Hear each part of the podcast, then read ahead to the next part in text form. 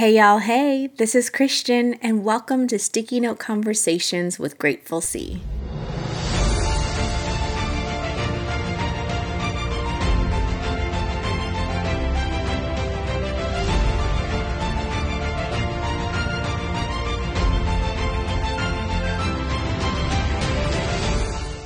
y'all. Hey, welcome back to Sticky Note Conversations with Grateful I'm your host, Christian, and really excited to be back with you all again today. So, thanks for joining.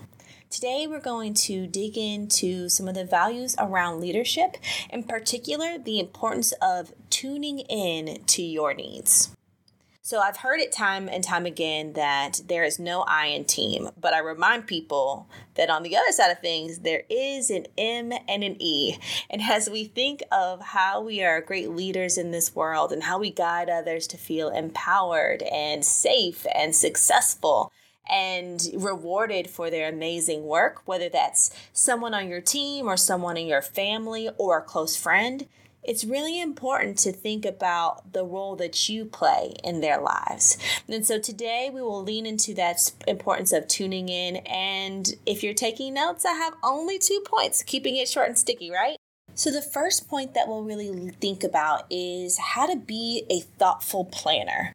And one thing that has been a really helpful guide for me as I prepare for my week is taking some of my Sunday afternoon to transcribe what is on my electronic calendar into my physical planner. And so by writing out onto my calendar, what are the meetings that I have for each day? What are the items that might be to dos for the week, as well as when am I going to get in some exercise and what exactly does I do I want to do for movement every day? I really get to see the landscape of how my week is going to turn out it also gives me space to to really think about when are the days that might be a little bit more hectic and I might need a little bit more time to for myself in my rising ritual in the morning versus when might be the days that will flow a little bit better and I have time between meetings and conversations and opportunities to really dig into whatever has to be accomplished. You cannot be a great leader in your life if you are always tied up throughout the entire day. And so that lends itself into a part of that planning, which is also blocking time on your calendar for focus time or follow up work. Microsoft Office has a great tool where it will actually look at your calendar about a week or two in advance and it will take 2 hour time blocks to really to clear your calendar for focus time specifically.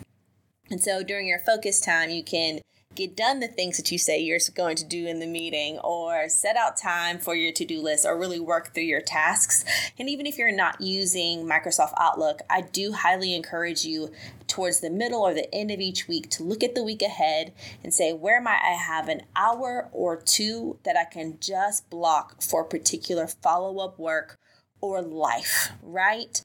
By having some free time on your calendar, you can really respond to whatever is needed of you at the moment and really gives you space to think through whatever has to be accomplished for that day.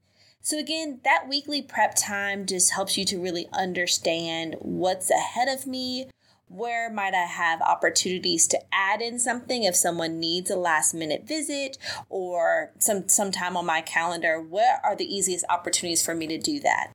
Outside of my work calendar, I also add in my personal commitments. So, whether that's volunteering, dinner with friends, making dinner for my family, adding in those pieces there too, because again, you are a whole person every single day of this life. And so acknowledging the things that happen during your workday is important, but also what are the things that you're doing outside of that that are really key to you? So adding in, you know, soccer meets for your children or orientation for for your kids or family doctor's appointments. Those are also really important things to add there too. I do take time to also have them on my my digital calendar, but I think having it in a paper calendar again really just helps you to see it a little bit more clearly from a week long view. And also, it's a good way of staying organized and really having a good idea of what may be the days that may require more of your energy than others. So, the first point again is thoughtful planning. And then the second point I'd like to really not convince you, but to really lean in on is how to quiet your mind.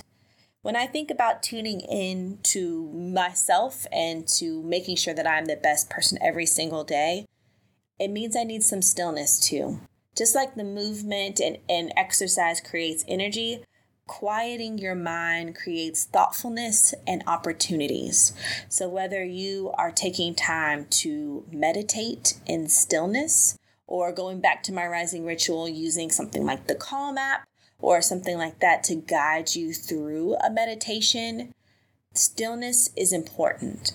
So think about how you meditate, think about how you may journal, think about how you may have times of quiet to create more peace and and I will say one of the things that I did over the past 18 months is also spending more out time outside to quiet my mind, right?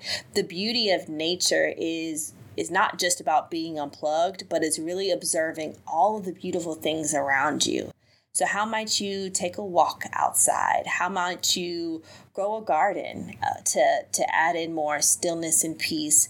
Thinking about those things are really, really valuable and helps you to also commit to understanding the things that are going on inside of your body.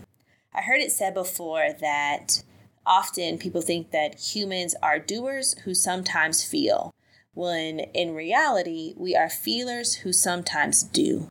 And when we realize that our body is processing lots of emotions and thoughts throughout every day, perhaps countless emotions and thoughts, we also create space for feeling all of the feels.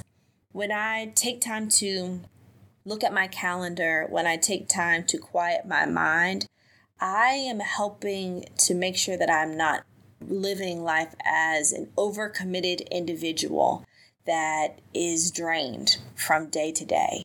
I'm really my best self when I have great moments of peace and I know what's ahead of me because life is going to throw you curveballs. These are just skills and things that can help you be prepared for those curveballs. And as we think of tuning in, I want you to also consider, you know, how how might listening or quieting your mind and listening to your body help you to respond so uh, when we think of of tuning in and you know planning for the week and quieting your mind, how does this also create opportunities for you to be responding versus reacting to what's ahead of you? And so I I really want you to weigh in on recognizing your emotions and saying sometimes, oh, maybe I need to give myself a space or a second to respond to this email or to this message that's coming to my chat box so that I am giving it a thoughtful response versus an immediate emotional reaction. Because often my response is very different than the first thing that I was going to say. And so whether this is also good or bad things, um, taking time to read through your messages or to look at a message and read it aloud can be really helpful in making sure that you are accurately giving the right response or the right energy to what's what what is ahead of you. And so I also like to think of that same thing with text messages. I try to respond to texts pretty quickly, however, also giving myself space to say, let me think about this a little bit more before I say yes to what's being asked of me or yes to doing dinner with someone or yes to investing my energy in this response in this moment let me give myself um, some time to actually reflect on what I want to say and and what I want to create from the message that I'm sending to this person. Responding versus reacting is definitely a part of a practice because I think many of us may be used to, especially in this days of technology, to giving quick answers to things and to solving a problem immediately. But a true leader is is being thoughtful in their responses and understanding that their work and their their model of behavior helps to set the tone for the rest of your team. And if you are only reacting to things time and time again, are you really doing anyone any justice in that? So, we are amazing leaders. We are meant to guide and shape not only uh, the other people around us, but also that starts really by tuning into yourself. So, by thoughtfully planning out your week and understanding what's ahead of you and making time to quiet your mind, you are truly, truly, truly able to tune in.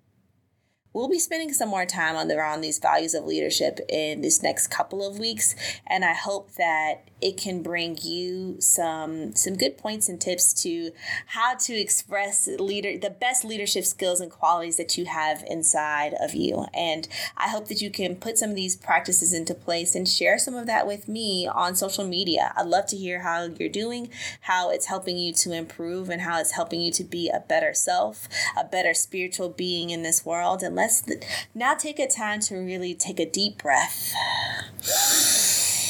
and exhale it out.